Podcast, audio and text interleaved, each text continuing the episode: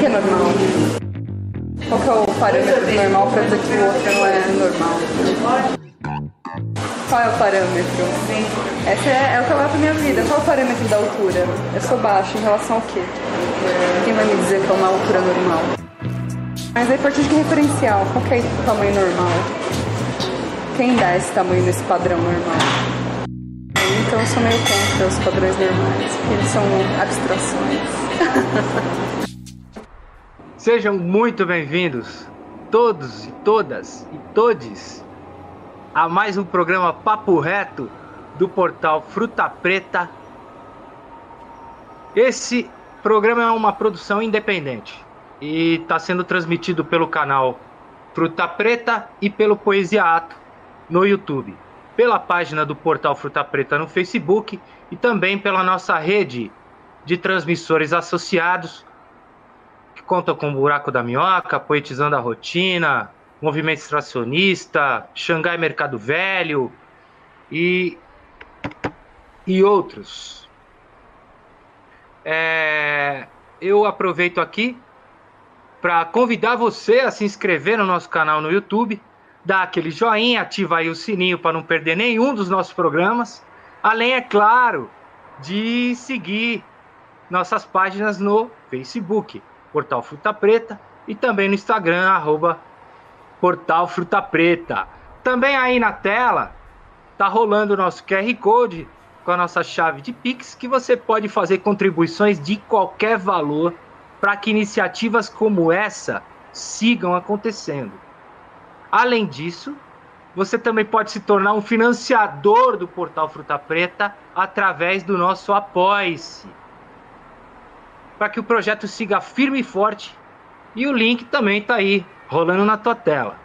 Por fim, mas não menos importante, deixe aí os seus comentários, participe com a gente, compartilhe a sua pergunta aqui no YouTube, porque a sua participação é fundamental.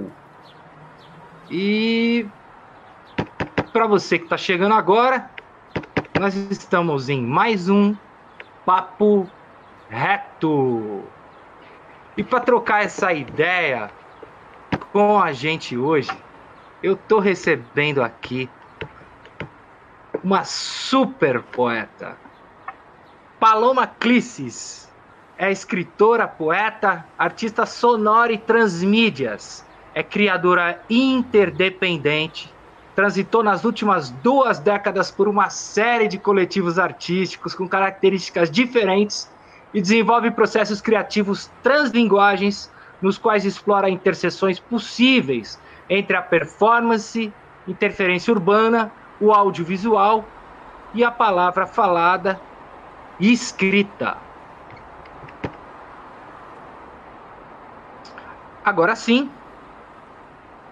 Paloma Clisses, fale em alto e bom tom, porque o Brasil e o mundo precisa da sua voz. Seja bem-vinda. Olá, seres, boa noite, bom dia, boa madrugada. Nunca se sabe né, em que horário as pessoas estão acessando. Estou aqui com o meu fruta preta, que acabou vindo fazer companhia.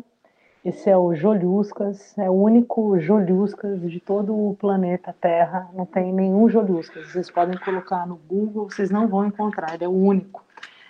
É, muito agradecida pela apresentação carinhosa, acho que estou sendo super estimada, mas é uma alegria enorme poder estar tá aqui e me colocar à disposição dessa, dessa interlocução e estou aqui pronta para para o que vier de conversa, vamos conversar, gente. Muito agradecida pela presença de todos agora ao vivo e depois, né, aí reverberando através dos, cabro, dos cabos de fibra ótica. Paloma, aproveitando que nós fizemos aí uma exibição de um, de um trecho de um, um trabalho que você desenvolveu, é, eu gostaria que você falasse como foi esse trabalho. Como tá, foi a eu não, eu não vi o que você, eu não, eu não sei o que, que você transmitiu, eu não consegui ter a, acesso a, ao que foi transmitido. Você pode me, me dizer o que, que foi? O que é normal? O, o que é normal? O que é normal? É, era um trecho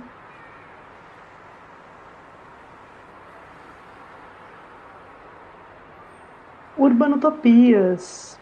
O Urbanotopias está disponível na, na internet, as peças sonoras estão disponíveis no YouTube e também no meu site www.labirintoonirico.com.br sem acento.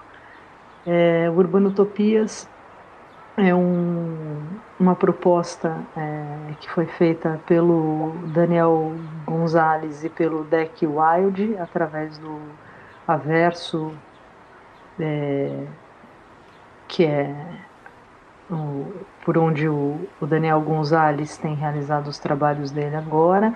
E a proposta foi gravar uma série de, de peças sonoras a partir de oficinas realizadas no Sesc Osasco e aí a gente, a gente Paloma, né?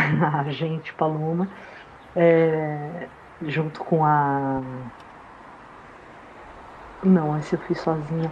É, a gente Paloma, então, fez uma, uma série de, de derivas ali no, no próprio ambiente do, do Sesc Osasco, conversando livremente com as pessoas e fazendo captação sonora de histórias, de causos, né, fragmentos de conversas para compor peças sonoras e depois essas peças é, ficarem disponíveis através de QR codes espalhados na, na unidade do, do SESC Osasco. Então a pessoa apontava o, o celular com o leitor de QR Code e imediatamente ouvia essas essas peças sonoras que eram disparadas através do, do QR Code. E essa daí que você citou, que é o que é normal, foi alguém é, que estava questionando o que, que é o nosso, qual é o nosso conceito de, de normalidade. Né? Isso foi feito pré-pandemia.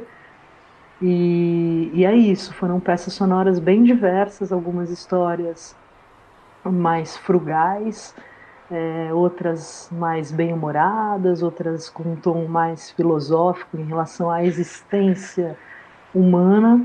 E foi um trabalho muito gostoso de, de desenvolver, porque dá pra, deu para trabalhar com uma diversidade bem grande, assim, de, apesar de estar num ambiente restrito do SESC, né?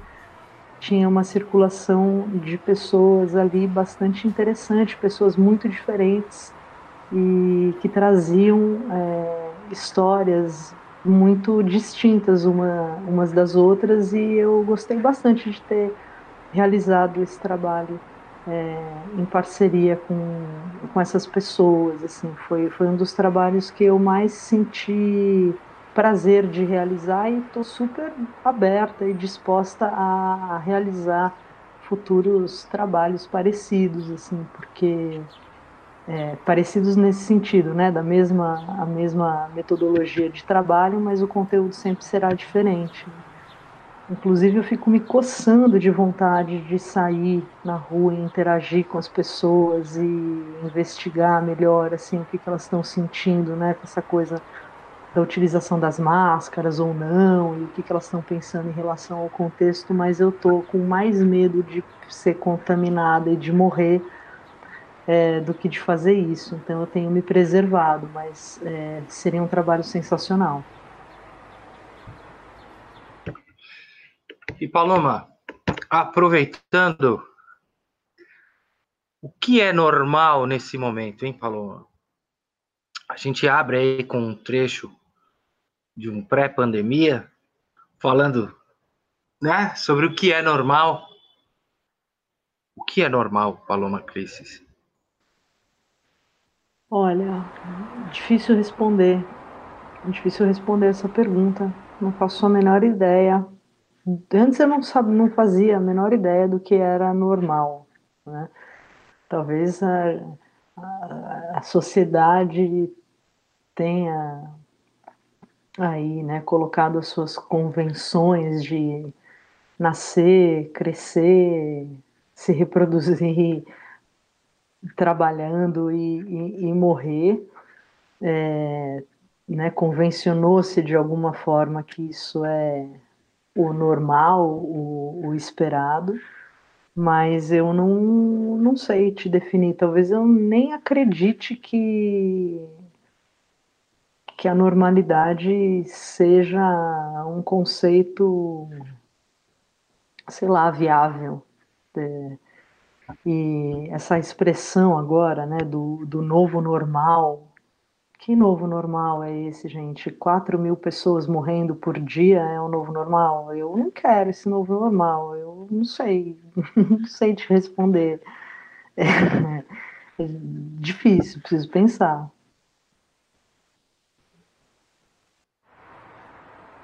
O novo normal está na loucura, Paloma. Estamos todos ficando loucos. E para não ficar louco, a gente vai se vacinando mentalmente, né?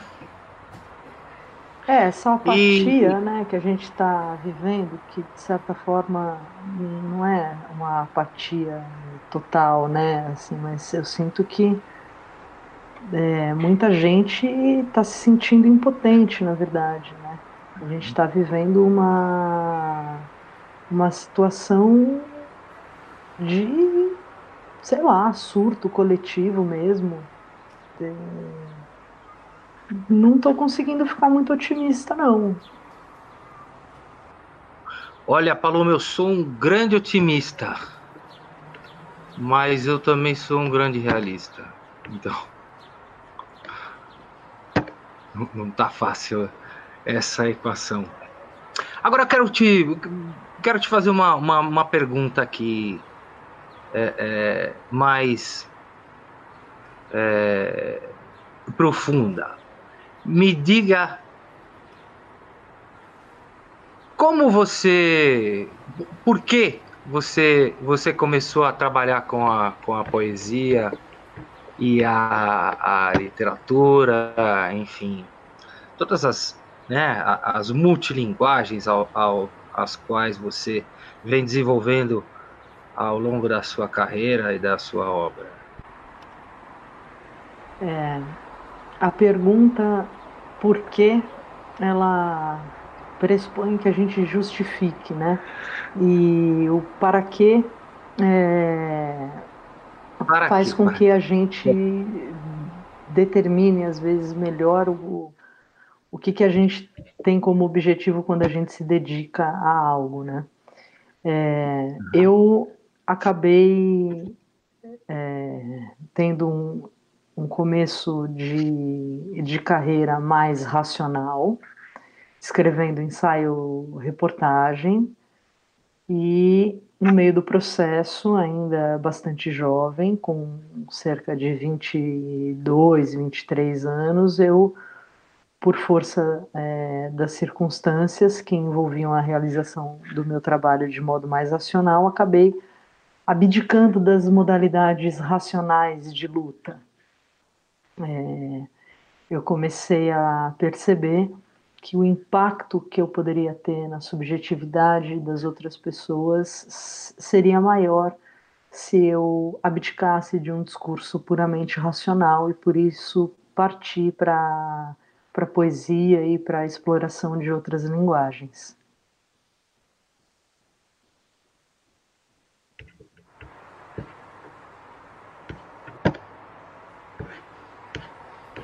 Essa é a minha resposta.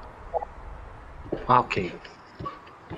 Eu, eu estava me recordando hoje, Paloma, que há uns anos atrás, você, sempre uma grande experimentadora, você havia combinado, nós havíamos conversado é, é, é, e você havia me dito que estaria na região ali da Luz na época eu estava produzindo ali o, o, o, pessoal do Faroeste, né? E infelizmente a gente teve um, um desarranjo ali na, na agenda e acabou acabou não se encontrando. E eu me recordo que depois vi a foto e eu, se não me engano, eu acho que você estava fazendo esse trabalho com a Marília, Marília Vasconcelos, em que ela ou você é, estavam de burca. Você quer que eu fale um pouco sobre esse trabalho, é isso?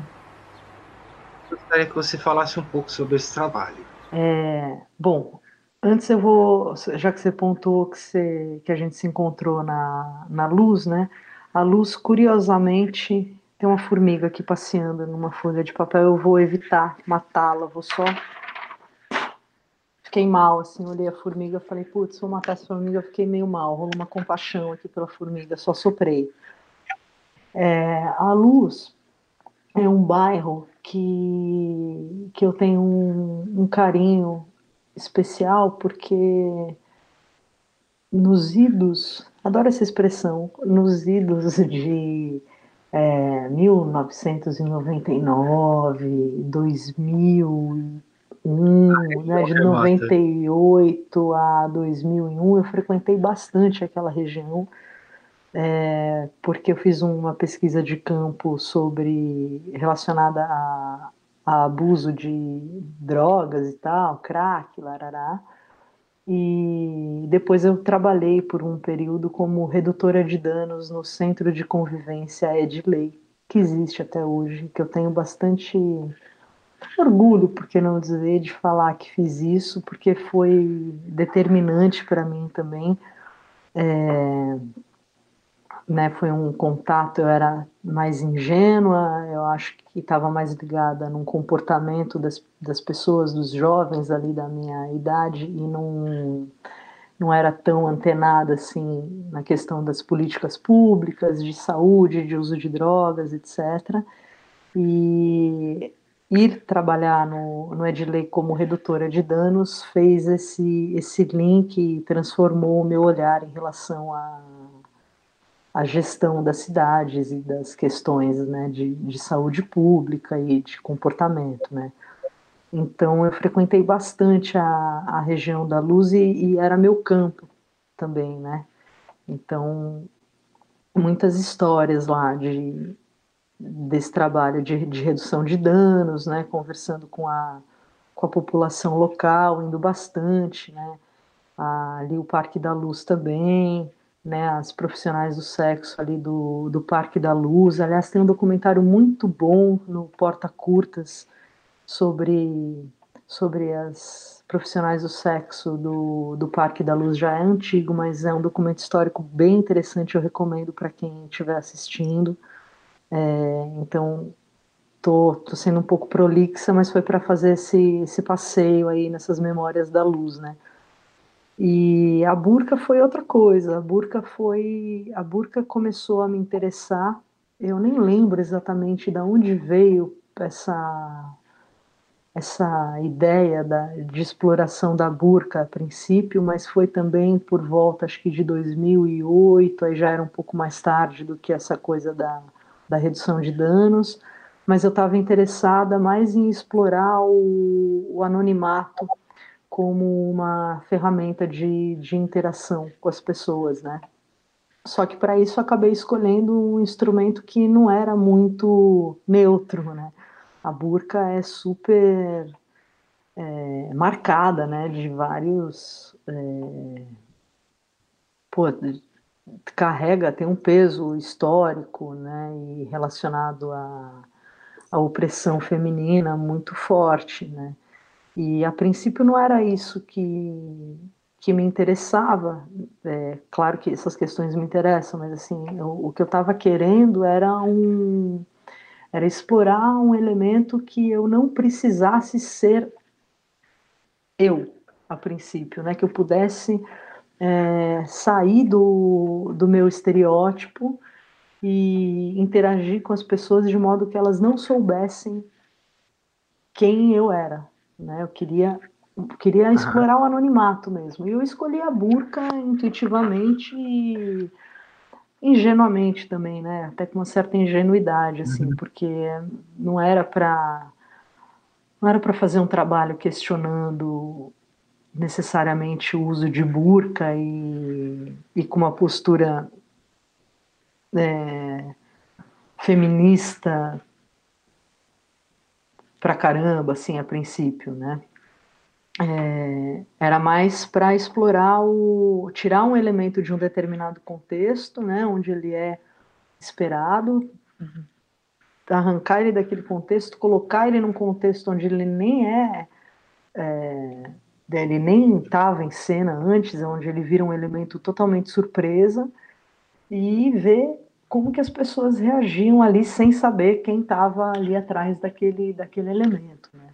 E como essas pessoas reagiam, Paloma? Ah, foi muito doido, cara. Eu comecei, eu, eu comecei a fazer umas coisas, assim, eu comecei a ir para vários lugares de burca e comecei a ficar com vontade de, de transgredir, né, de fazer coisas que as mulheres de burca não podem fazer, né, beber, fumar, etc. Né? E as pessoas tinha um estranhamento gigante assim com, com a coisa da burca, né? Elas me tratavam como um grande absurdo, como se fosse uma coisa, uma, uma abominação praticamente, né? Eu lembro de uma certa feita, olha lá, para usar essas expressões de coroa, né? Agora que eu já sou uma quarentona, eu não sou mais uma balzaquiana, agora fui levada ao posto de quarentona. É, é eu lembro certa feita. Vai... Oi? O posto vai aumentando. Vai aumentando. Agora eu já tô no Zenta, não tem mais jeito, né? É... O ENTA dura várias décadas, né? Espero que dure o máximo possível. E aí, assim, eu fui para o Chile, cara, certa feita, fui para o Chile, estava eu em Valparaíso, e aí estava com a burca na, na mochila, fui fazer um outro trabalho que era o livro Nômade. Mas eu tava com a burca, tiracola, falei, ah, quer saber, cara, eu acho que eu vou pegar a burca e vou dar um rolê na, na praia, porque eu tinha, tinha ido comer uma empanada, alguma coisa assim, eu tava querendo tomar um café, e lá no Chile só tem Nescafé, né? Até brinco que o Nescafé não é Nescafé, né? Não gosto de Nescafé, detesto Nescafé, só achava Nescafé, fui dar um rolê, e encontrei uma banca de jornal com um jornal em destaque que estava escrito assim, La Nueva Onda Veranega. E aí tinha duas minas fazendo topless na praia. E isso era a capa de um jornal meio sensacionalistinha que estava rolando lá em Valparaíso naquele dia. Aí eu falei, pô, cara, olha, vou comprar esse jornal, vou pegar a burca que está lá na mochila, vou para a praia de burca e vou procurar aí uma alguém de biquíni, né, para dar um, para ver se eu deito lá, no, se, eu, se descolo algum bumbum aí de, de travesseiro para fazer uma performance, eu de burca lendo esse jornal, acho que pode ser interessante. Cara, aí eu fui, fui, pus a burca, tal, consegui lá é, desfrutar da solidariedade de desconhecidos, e aí eu as, tinha crianças na praia e elas começaram a me apedrejar, entre aspas, com areia da praia. Ai, cara, muito louco, né? Começaram a jogar areia em mim como se fosse pedra. E aí eu fiz uma cena de suicídio de novela das oito, é, que não dá para eu fazer agora, mas sabe quando você vai assim, vou tentar um efeito especial aqui, sabe quando você vai andando e aí você vai caindo assim, ó, entrando no mar, meio que simulando um suicídio, né? E aí depois de eu ser apedrejada, entre aspas, com areia, passar por essa simulação de apedrejamento com areia por crianças, é, eu comecei a simular esse afogamento e aí as crianças começaram a gritar: ajuda, ajuda, ajuda, pedindo ajuda para mim, né? Uhum. Foi muito louco isso, cara. Isso e várias outras situações com a burca, mais ou menos nessa linha. E aí desencanei, abandonei a burca, tal, fiz, rendeu o que tinha que render, fiz ali as minhas, as minhas micro performances em caráter experimental. E em 2014 a Marília Vasconcelos, minha parceira, é, num, numa dupla que a gente tem, que atualmente está offline, que é o Inflexus Transcorpo.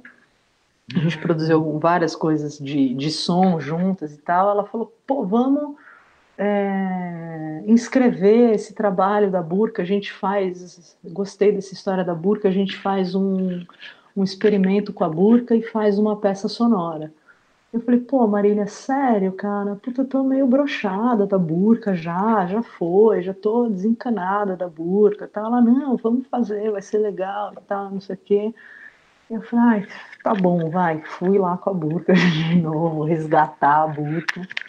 E aí a gente se propôs a fazer uma série de derivas pela cidade de São Paulo, é, usando burca. Nós duas usando burca, e às vezes eu usava burca e a Marília ficava no, no background lá no, no na retaguarda, registrando a, a reação das pessoas. Outras vezes ela de burca e eu a paisana, e outras vezes nós duas de burca, né?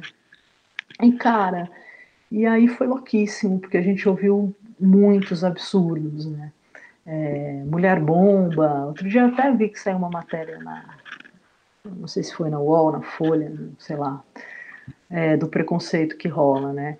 E assim, umas coisas muito brutais, né? De, por exemplo, ser impedida de entrar no shopping, é, naquele Center 3 ali da, da Paulista, não queriam que, que a gente entrasse, é, pessoas é, sendo hostis com a gente, um senhor que falou.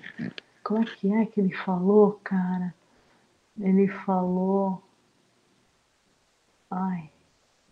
Ah, ele falou. Ah, essa daí, falou assim: ah, se eu pego essa daí, é, ela acaba na UTI, hein? E olha que elas costumam ser bonitas, hein?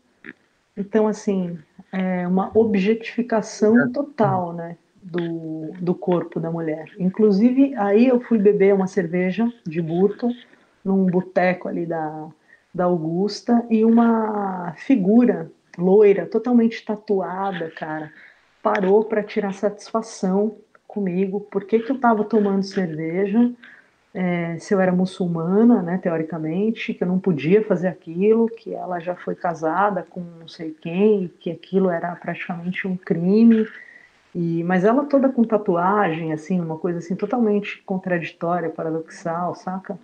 E sofrendo preconceito de uma mulher, né? E eu fingia que eu era estrangeira, né? Eu não falava nada. Inclusive para tentar entrar no, no shopping, que eu queria gravar o cara falando, me dando a negativa de entrar no, no shopping, né? Eu fingi que eu não estava entendendo, eu fazendo inglês macarrônico lá, falando, é, peguei um, um cartão de crédito e falei, but have credit, have credit, né, quero, por que, que eu não posso entrar, né, have credit, e mostrando o, o cartão de crédito, e aí vieram seguranças acompanhando a gente o percurso inteiro, enfim, a gente ficou gravando todos esses absurdos que a gente ouvia, e aí a gente compôs uma peça sonora e fomos apresentar é, no Insonora, que é uma mostra é, de arte sonora que acontece a, anualmente é, em Madrid. Então, é, ela virou uma peça um pouco audiovisual. Ela está no YouTube, se não me engano. Se não tiver, eu coloco o link aqui depois na nossa conversa para quem assistir depois, se interessar, quiser ouvir. Por favor. Eu acho que eu falei demais, desculpa, eu estou batendo um super papo longo aqui. Não, você nunca fala demais. Eu não estou vendo você uhum. na tela. Se você puder me tirar de tela para eu acender um cigarro aqui enquanto você fala a próxima pergunta, é legal, pode ser? Para o YouTube não desmonetizar. Eu, eu, eu vou para os comerciais. Eu vou para os comerciais. Nós já estamos aqui né?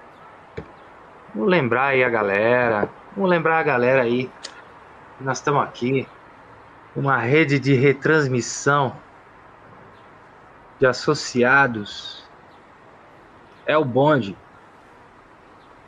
Portal Fruta Preta, Poesia Ato, Xangai Mercado Velho, Buraco da Minhoca, Movimento Extracionista, Poetizando a Rotina, a nossa convidada Paloma Clisses.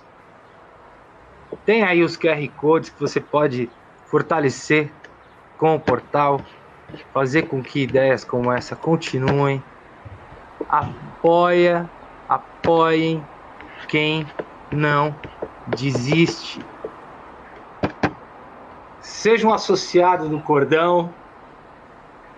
Logo mais a gente lança o Cordão Invisível. Tá? Conheçam os programas do, do portal. Artizap do nosso irmão Emerson M. E o cérebro que Ariel Grício vão ter aí um, um, uma programação especial aí para essa semana que vem que vai falar com muita gente também. Ah, bom, voltando aqui para nossa convidada Paloma Clistes. Nós estamos sozinhos na rede aí. mundial de computadores?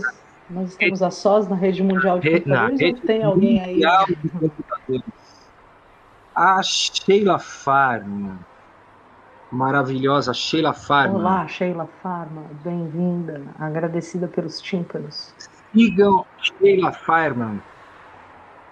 A Thalita Mello. Olá, Thalita. Está comentando também. Gustavo Alain. Valeu, meu irmão. Tem muita gente passando por aqui. Deixem suas perguntas aí. Façam suas perguntas para Paloma Clisses. Ela escreveu esse, esse livro de poesias chamado Desensaios no Imprevisto. É um livro lançado pela editora Córrego. Procurem a editora Córrego do nosso querido Gabriel.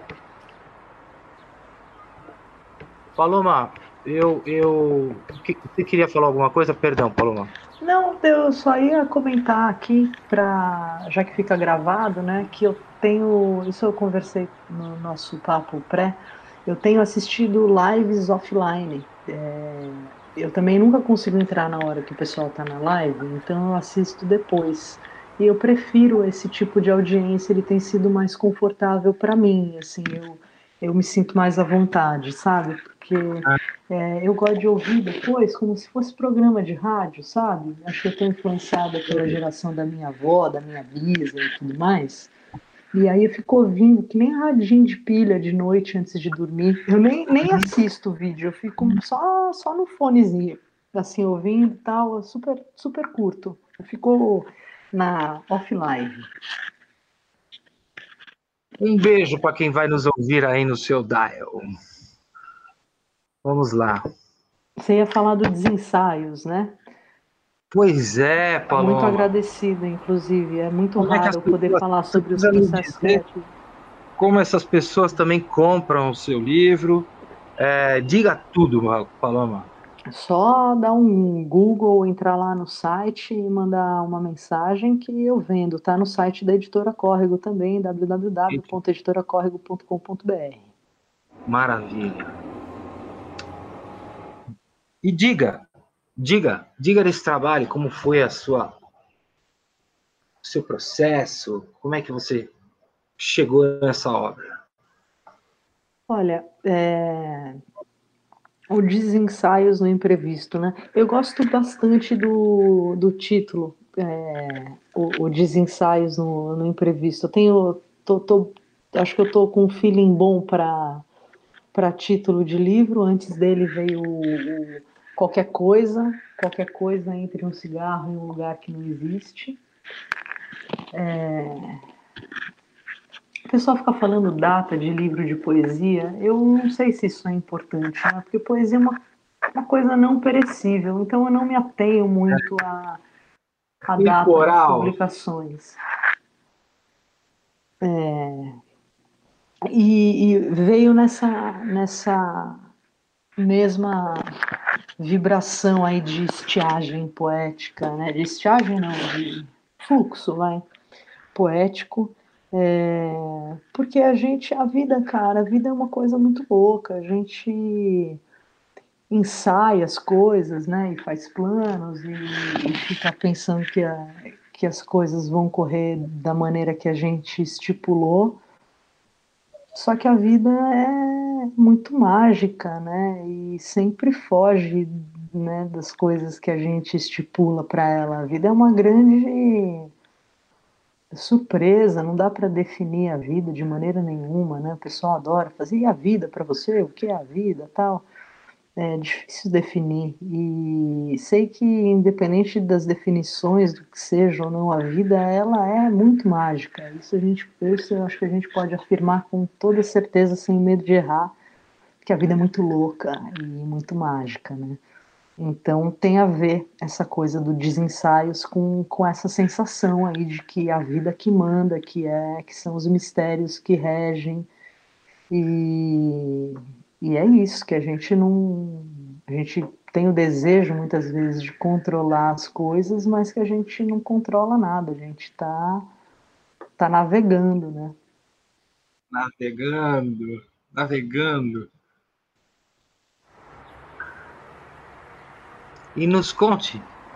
São contos, são, são microcontos, são microcontos, são é, alguns, alguns trabalhos, alguns experimentos com, com poesia de modo que se aproxima um pouco da linguagem da, da poesia concreta, alguns trabalhos mais modestos com, com uso de imagens, de outros processos criativos que eu venho desenvolvendo porque eu também não estou muito afins mais de fazer projeto, né? Eu, eu acho que depois de, de alguns anos, assim, eu já tô numas de entrar em processo, sabe? Projeto é uma coisa mais uhum. pontual e processos são trabalhos que eu tenho mais é, tesão assim de, de seguir desenvolvendo então tem alguns processos criativos que eu decidi que eles vão ficar em curso por tempo indeterminado né, de acordo claro com o meu tempo de vida que também é um mistério para mim é, e aí eu vou deixá-los rolando né? um deles é o trabalho com, com arte sonora que tem me interessado muito. Eu tenho desenvolvido um podcast chamado Máquina de Inscrever, não de, não de escrever, máquina de inscrever, que, que eu gosto bastante de produzir, apesar de não conseguir produzir isso num ritmo capitalista e, e, e talvez não o ritmo esperado pela audiência, ou sei lá, uma coisa meio é, difícil determinar o ritmo de produção do máquina muito com uma periodicidade muito marcada. Acho que esse ano ele vai começar a ser trimestral ou quadrimestral, porque tem o tempo de, de produção dos episódios e das pessoas que, que colaboram com, com ele, e também ele é feito em várias versões, não só a versão de, de uma hora de programa, mas também tem uma versão audiovisual dele para ser apresentado em praça pública, de preferência. É, então, tem esse trabalho com arte sonora que ele é mais em processo, né, que, que aí são delírios sonoros, derivas sonoras. Eu tenho gostado muito de trabalhar com essa linguagem do som, isso me encanta bastante, me, me deixa bastante potencializada poder desenvolver esses trabalhos com som, é, que aí não é, não é música necessariamente, mas conteúdos é, mais de pensamento mesmo, né? De o que, que as pessoas pensam, o que, que elas externam sobre os pensamentos delas. Eu gosto muito de roubar conversas na rua, aleatórias, é, com, com equipamento de gravação, sem ser percebida e gravar coisas aleatórias. E o máquina de inscrever tem a ver com, com isso também. É, então, esse é um exemplo de trabalho em processo, né? É, outro é o, um processo criativo que eu venho desenvolvendo a partir do contato com raízes urbanas em luta constante com o concreto, é, especialmente em, em, São Paulo. Razir. É, eu chamo de razir, mas aí também não precisa muito ter nome. Na verdade, esse, o trabalho com as raízes é uma fuga do verbo, é uma fuga de ter que ser verbal o tempo todo, racional o tempo todo, e a, linguagem escrita cansa pra cacete, né? E ela é árdua, é uma coisa. Ah, trabalhar com a palavra é, é gostoso, mas também é, é árduo, é difícil, não é uma coisa só suave e tranquila, né? Então, trabalhar com as raízes urbanas, entrar em contato com elas, é um modo de fugir dessa necessidade de ser verbal e racional o tempo todo. Então, é um trabalho que eu gosto muito e que eu tive o privilégio de contar com, com artistas que eu respeito demais e que são muito talentosos. Diga quem são é, pessoas. Vou dizer quem são as pessoas. A, a Flávia Spinardi. A Flávia Spinardi, que é uma artista do corpo, uma dançarina, uma bailarina muitíssimo talentosa e sensível, uma poeta que não se define como poeta, mas ela é uma poeta, é a pura poesia. É, o João Piraí, que é bailarino também, o Glaucus Noia, que é um, um, artista bem multifacetado, que trabalha com desenho, com artes plásticas, com butô, que é uma modalidade de dança, é, uma técnica japonesa, mais lenta e tal. É, e o Iratan Gomes, que fez algumas participações e, e um trabalho meu solitário, experimentando aí como videomaker e, e fotógrafa também, e, e, a Casa da Luz, voltando à luz, abrigou, é, depois de alguns anos já em processo criativo, um primeiro experimento que foi uma instalação que ficou disponível à visitação é, por cerca de um mês na, na Casa da Luz, a partir desse, desse trabalho com as raízes, né? Porque a ideia foi. É, primeiro fiz fotos e vídeos sozinha, flertando com raízes urbanas em São Paulo e no Rio de Janeiro, que o Rio de Janeiro tem raízes urbanas maravilhosas, muito apaixonantes. Sou apaixonada pelas raízes do Rio. É, tenho uma conexão afetiva com, com o Rio de Janeiro muito forte sou a favor da paulistanização do Rio de Janeiro e da cariocalização de São Paulo. É, e começou com, com esse flerte meu com foto, vídeo, e depois é, o, o Piraí, a Flávia e o Glaucus entraram com os corpos deles de maneira muitíssimo generosa, se dispondo a se dispondo a dançar com, com as raízes, se dispondo a, a entrar em contato físico com raízes urbanas oprimidas pelo, pelo concreto, né? E fizeram um trabalho belíssimo que eu, modestamente, mais uma vez, é, registrei é, em vídeo e também com, com algumas fotografias. É, tem alguma coisa disponível na, na internet para quem ficar curioso e tenho ganas de retomar esse processo criativo em praça pública assim que for possível a gente se expor, né? O pessoal brinca, ah, quando que a gente vai conseguir lamber corremão de novo, né? É mais ou menos isso, porque os, os artistas se expõem muito, né? O, as raízes das árvores urbanas são ambientes muito hostis tem caco de vidro, tem camisinha, tem cheiro de xixi, tem lixo pra caramba, né? Então eles estão ali quase nus, né? Com os corpos cobertos de argila para fazer a, a mimésia ali com, com as raízes, então eles ficam bastante é, expostos a, a todas essas a todos esses elementos aí que, que machucam mesmo assim né não é metafísico machucam fisicamente né porque são ambientes hostis mesmo falei pra caramba né gente? Desculpa espero não estar tá sendo meio muito chata nem monótona. falando na casa da a Indiara Nicolete Ramos. Adorando ouvi-la. Oi, Jara, muito agradecida pela presença. A Flávia Spinardi tá, também está aqui. Ah, Flávia Spinardi, a Flávia Spinardi é, generosamente se, se dedicou bastante aí às, às raízes, viu? A Flávia é uma grande aqui artista. O... Ah. Ela, ela, ela estava ela tava elogiando aqui o máquina de inscrever. E tem também aqui a cooperativa Insubmission, nosso parceiro, irmão, porque é, é também sobre irmandade, cooperação. É... Nosso querido Valo Velho, comprem o livro do Valo Velho pela cooperativa Insubmission. My Way. Assisti é a entrevista, viu? Pois Assisti vai lançar, muito vai bacana. lançar logo mais. Tá no forno. Você gostou da entrevista, Paloma? Gostei, viu, Valo Velho? Um salve aí para você, muita saúde, muita inspiração aí nos seus caminhos. Muito bom. Aproveita, segue as nossas páginas, fortaleça quem nunca desiste.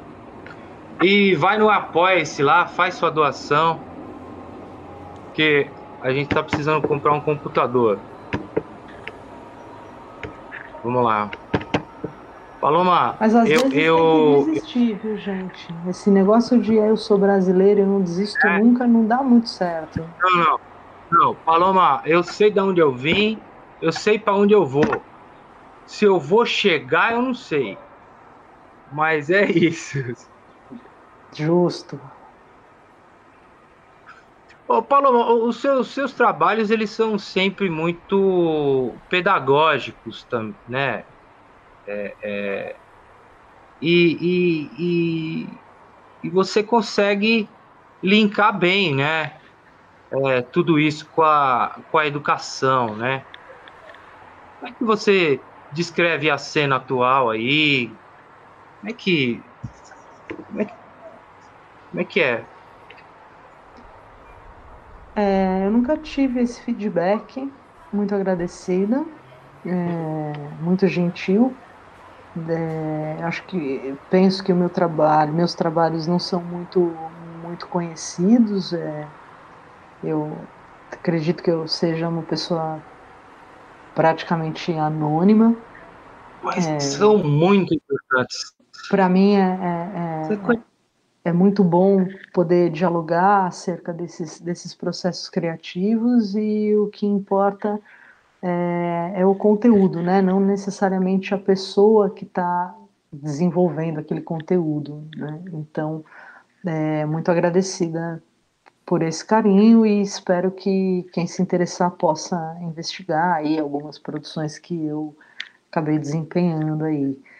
É, Labirinto isso, tá lá tudo Ponto no com. www.labirintonírico.com.br. Lá não tá tudo que eu fiz porque eu dei uma peneirada e tô colocando as coisas que para mim Eu imagino, atualmente você, eu imagino que você tem guardado.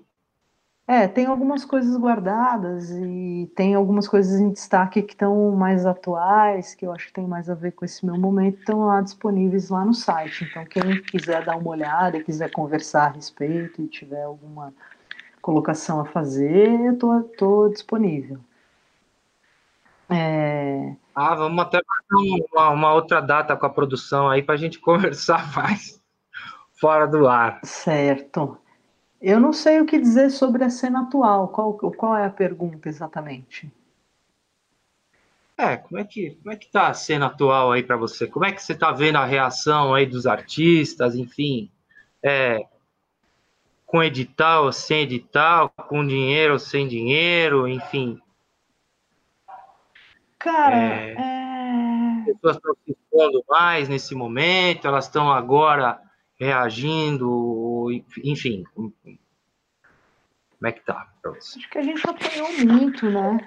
Acho que a gente tá apanhando bastante, cara. É, Geral, né? Tempo. É, ficar falando do cara, né? Do coiso. Eu não falo mais o nome dele. Não, desde o dia que, que, que avacalharam aí com a Dilma, aí. Aí. É, foi foi, foi gente... duas pauladas por dia, de manhã e de tarde. Hum, Agora tem os tanques também, umas bombas. Eu penso que a, a América Latina vem sendo uma vítima sistemática há, há muitas décadas. Né? É, em relação à a, a pandemia e a ao modo de, de gestão dessa crise sanitária, é, a gente está ah, nocauteado, né, bicho? E eu não entendo como que pode ter algum outro assunto que não seja a vacinação é, ficam chamando coisa né, de, de genocida e tal. Acho que genocida é apelido, né? Porque genocida é você extermina uma etnia e a violência que a gente tem sofrido é dirigida à população civil de maneira geral. Então, teoricamente, é muito mais grave do que simplesmente um genocídio.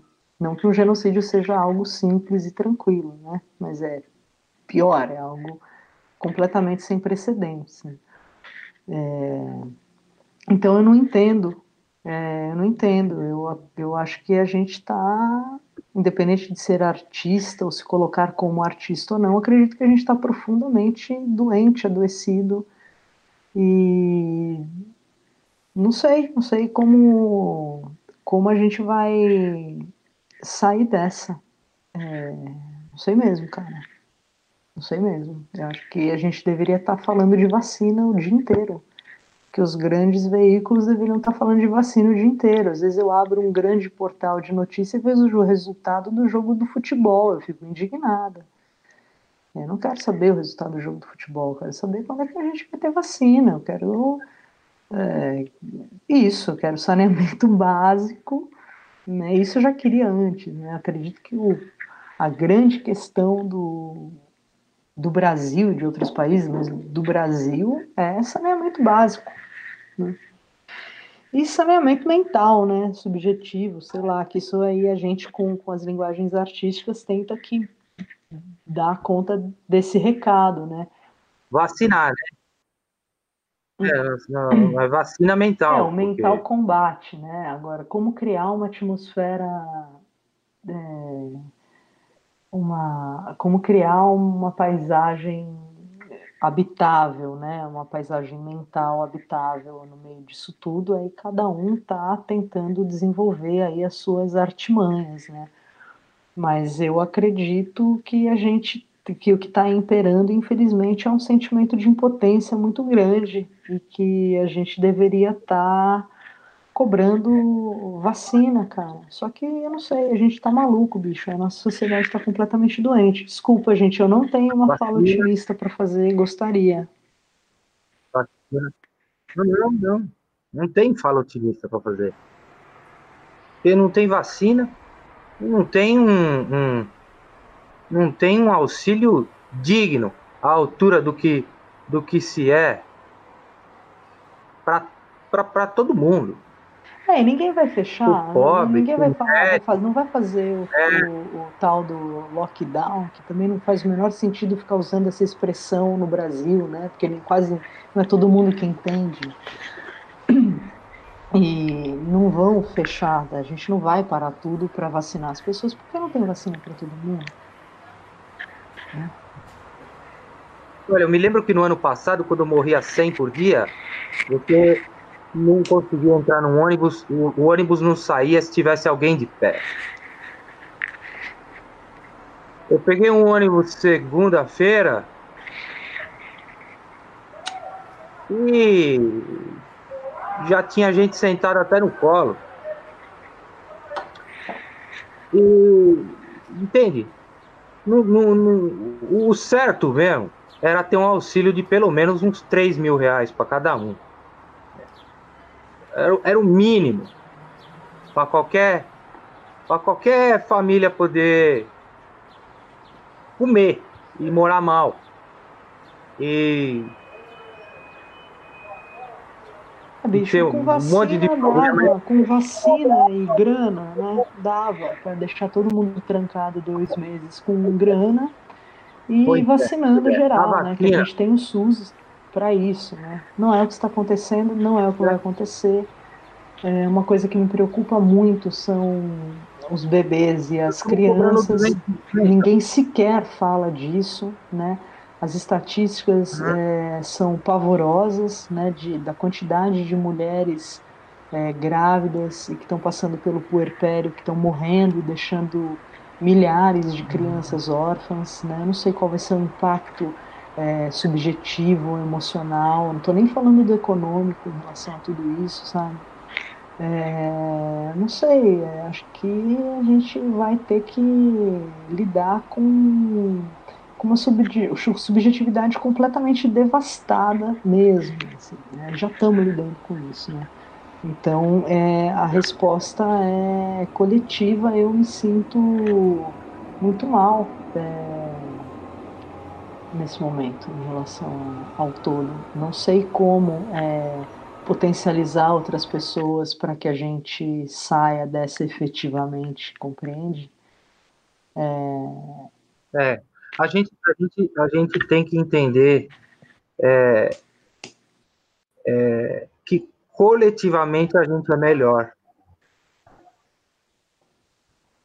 Coletivamente a gente é melhor. É, mas essa compreensão que... não está rolando, né? É, simplesmente tem um limite também. Ele tem um limite também. É, nós estamos duros, temos tempos duros ainda aí pela frente. Eu tenho uma pergunta aqui do Gustavo,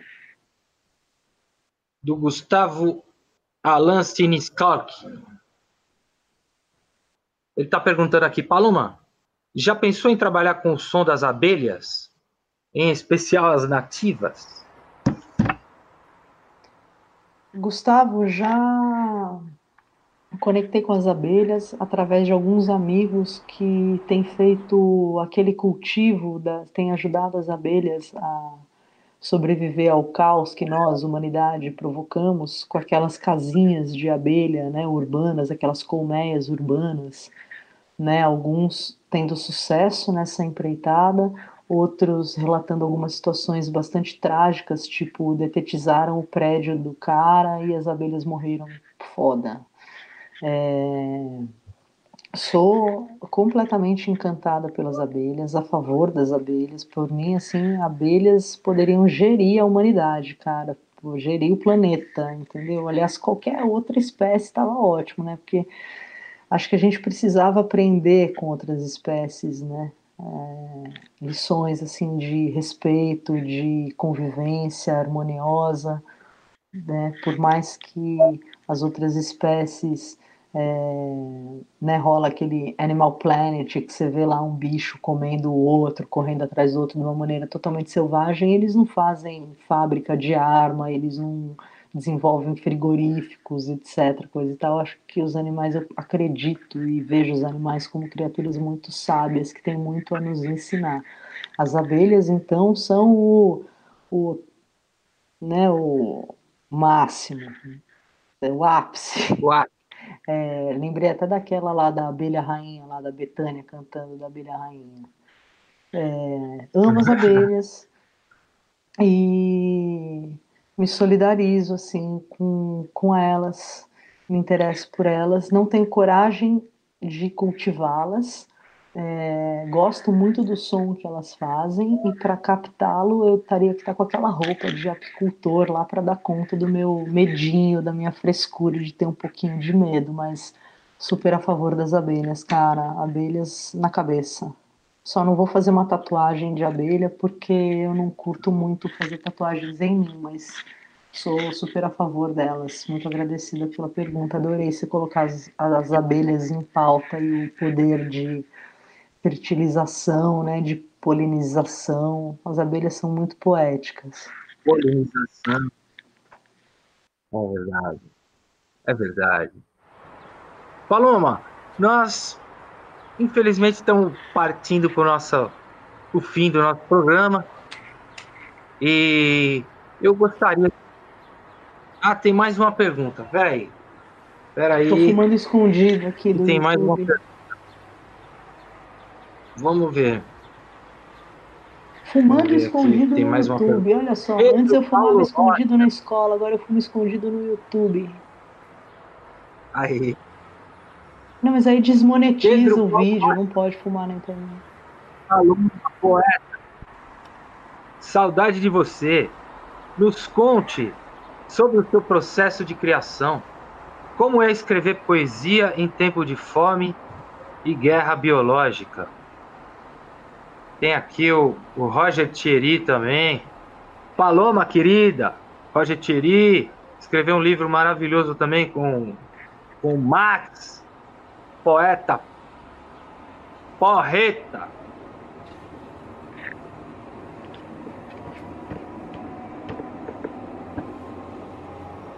É, qual é a pergunta do Roger que eu, que eu não entendi? Perdi aqui. Ele, é, ele, tava, ele, ele pergunta aqui sobre os seus, seus processos de criação e como é escrever poesia em tempo de, de fome e guerra biológica. É, bom, salve, obrigado pela presença, muito agradecida. Eu não tenho, não gosto mais de usar o obrigada. Obrigada, não quero ser obrigada a nada, embora a gente seja, né? Mas o máximo que eu puder me libertar.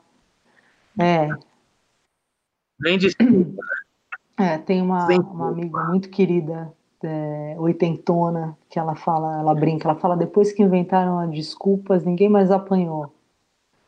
A, a Marisa Grebe, queridaça. Vou É. mandar um beijo para ela. É. Olha, eu é, penso que é importante também a gente, quando a gente fala de poesia e de escrever poesia, vocês que me perguntam isso, meus caros interlocutores, bem sabem que a poesia não está só na palavra escrita, né? A poesia, ela está aí. É, não necessariamente ela precisa ser traduzida é, em forma de texto, precisa ser registrada em forma de texto. Eu, acredito que o mais importante é a gente estimular, né, não, além de não perder, estimular a nossa capacidade de perceber a poesia. Né? A poesia não, não necessariamente ela vai se apresentar através de um texto poético. A poesia pode estar no teu cotidiano, travestida nas maiores sutilezas é, é, e, e- ser percebida da- das mais diversas formas, inclusive quando menos se espera, né? E isso em momentos de alegria quanto de, de profunda tristeza, caos, desesperança, guerra, né? Como a gente infelizmente está tá vivendo sem muitos se darem conta disso.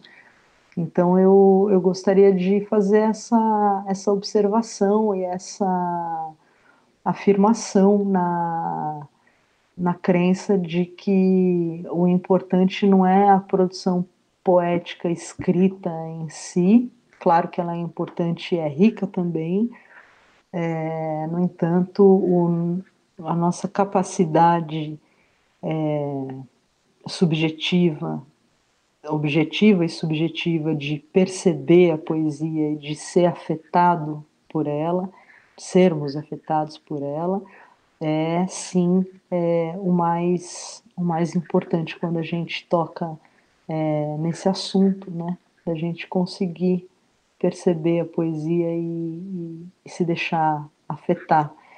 E aí trabalhar com a, com a palavra ou não, aí vai de como isso bate em cada um. É, agora eu estou produzindo um, um, outro trabalho escrito que vai meio nessa pegada, né, de qualquer coisa entre um cigarro e um lugar que não existe, que é meio que esse tempo que você para para fumar um cigarro, fumando ou não fumando, sendo ou não fumante, que você faz essa coisa meio meditativa de tirar uns cinco minutos para você e respirar e dar uma derivada ali no pensamento, do desensaios no imprevisto, que é essa coisa de da vida batendo no peito do jeito que ela vem mesmo e a gente não controla tudo, tô escrevendo um que se chama, vai se chamar, já, já batizei o, o próximo, que vai se chamar Soleira, porque eu gosto muito de sentar na soleira das portas, acho que as portas também, gosto tanto das portas, acho as portas, considero as portas, eu não acho, né, quem acha é São Longuinho, eu, que eu sou devota, inclusive estou com um São Longuinho aqui, é, é, eu não acho, eu penso, eu sinto. A soleira é um lugar muito bacana. Gosto de ficar sentada na soleira das portas, sabe?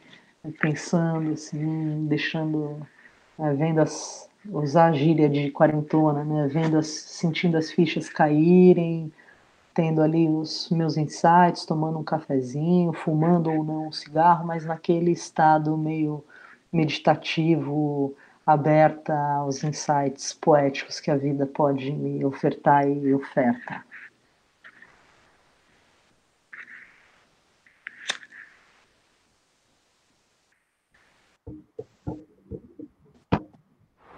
Deixa eu ver se tem aqui mais perguntas.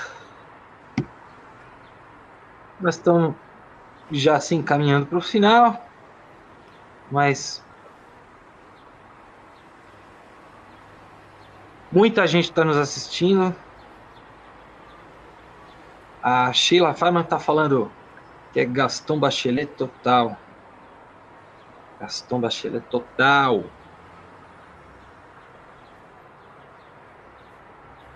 Eu não tenho mais nenhuma pergunta aqui da galera.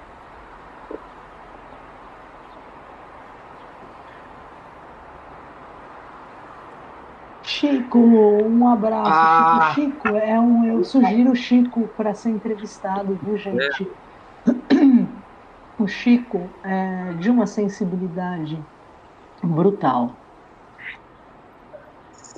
Ele, ele sai com, honra. com a Xana. Eu... Não sei agora qual é o, o nome da, da mais recente caixa de som. Da atual. Ele sai com uma caixa de som em deriva pela cidade é um fotógrafo exímio, um ser humano super sensível, com uma sensibilidade absurda, um cara que sabe se relacionar com o imprevisto, com as pessoas. O Chico é um querido, Chico é um abraço bem forte, viu, cara? Eu prezo você muitíssimo.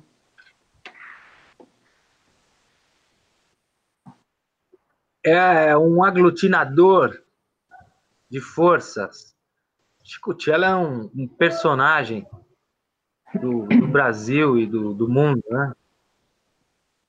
O Cello é, é gigante. Ele é. Gigante. Chico Cello tá, tá dizendo aqui. Jamela e Paloma sempre volando. Vocês estão gatíssimos nessa live. Obrigada. Farei uma leitura densa por um cutuque no amigo Felipe sobre vocês da, na nova TV. Vamos resistir para podermos retomar aquele desejo de tirar as pessoas do vício do espaço privado, devolvê-las à mistura tão necessária em espaço público.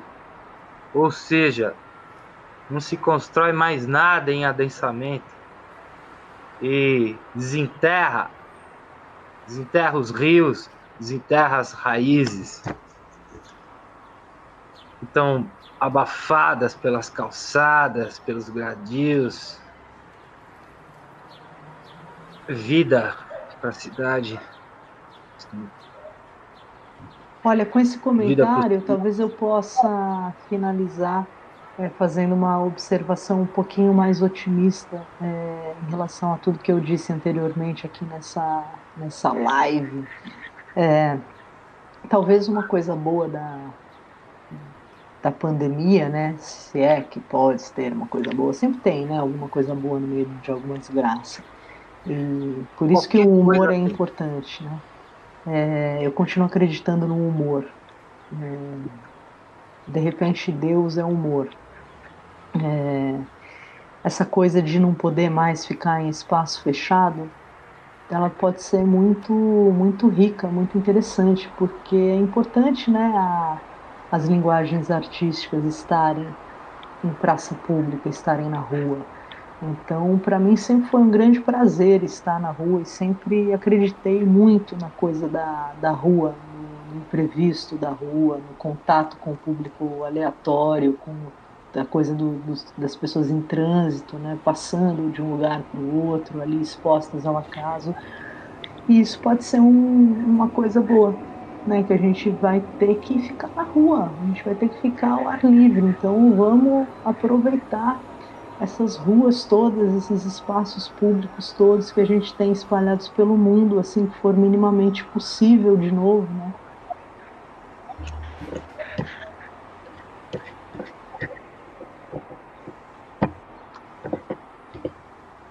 É isso aí, Paloma.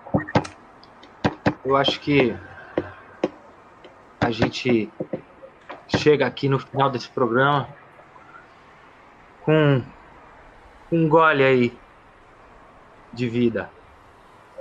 Então eu quero aproveitar e, e, e agradecer a participação de todos que participaram, que passaram por aqui, que vão nos ouvir, pelos comentários, as perguntas. Eu me coloco à disposição para depois entrar e observar se alguém fez algum comentário, alguma questão e interagir dessa, dessa outra maneira, viu, gente? Eu gostaria de agradecer imensamente a, a audiência aí, bastante é, interessante que a gente teve, de pessoas que me são caras também e agradecer ao convite que carinhosamente me foi feito para estar tá aqui. Estou é, acompanhando o, o canal e, e, é isso. Estou bastante agradecida e fico contente de, no meio desse caos todo, poder ter uma conversa que um rumo de prosa que a gente possa também falar de, de coisas boas e de novas invenções aí, de repente esboçar novos caminhos possíveis diante dessa loucura toda, cara. Muito, muito contente pelo convite, muito agradecido.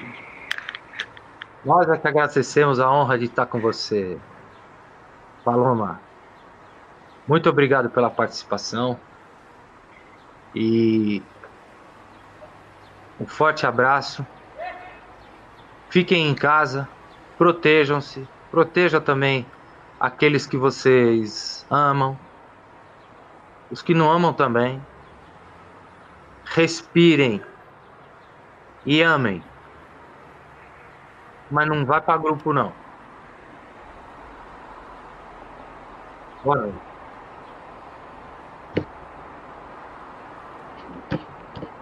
Para finalizar, nós fechamos com o fim da picada de Paloma Clisses. Até o próximo programa. Valeu, gente. Vamos aí.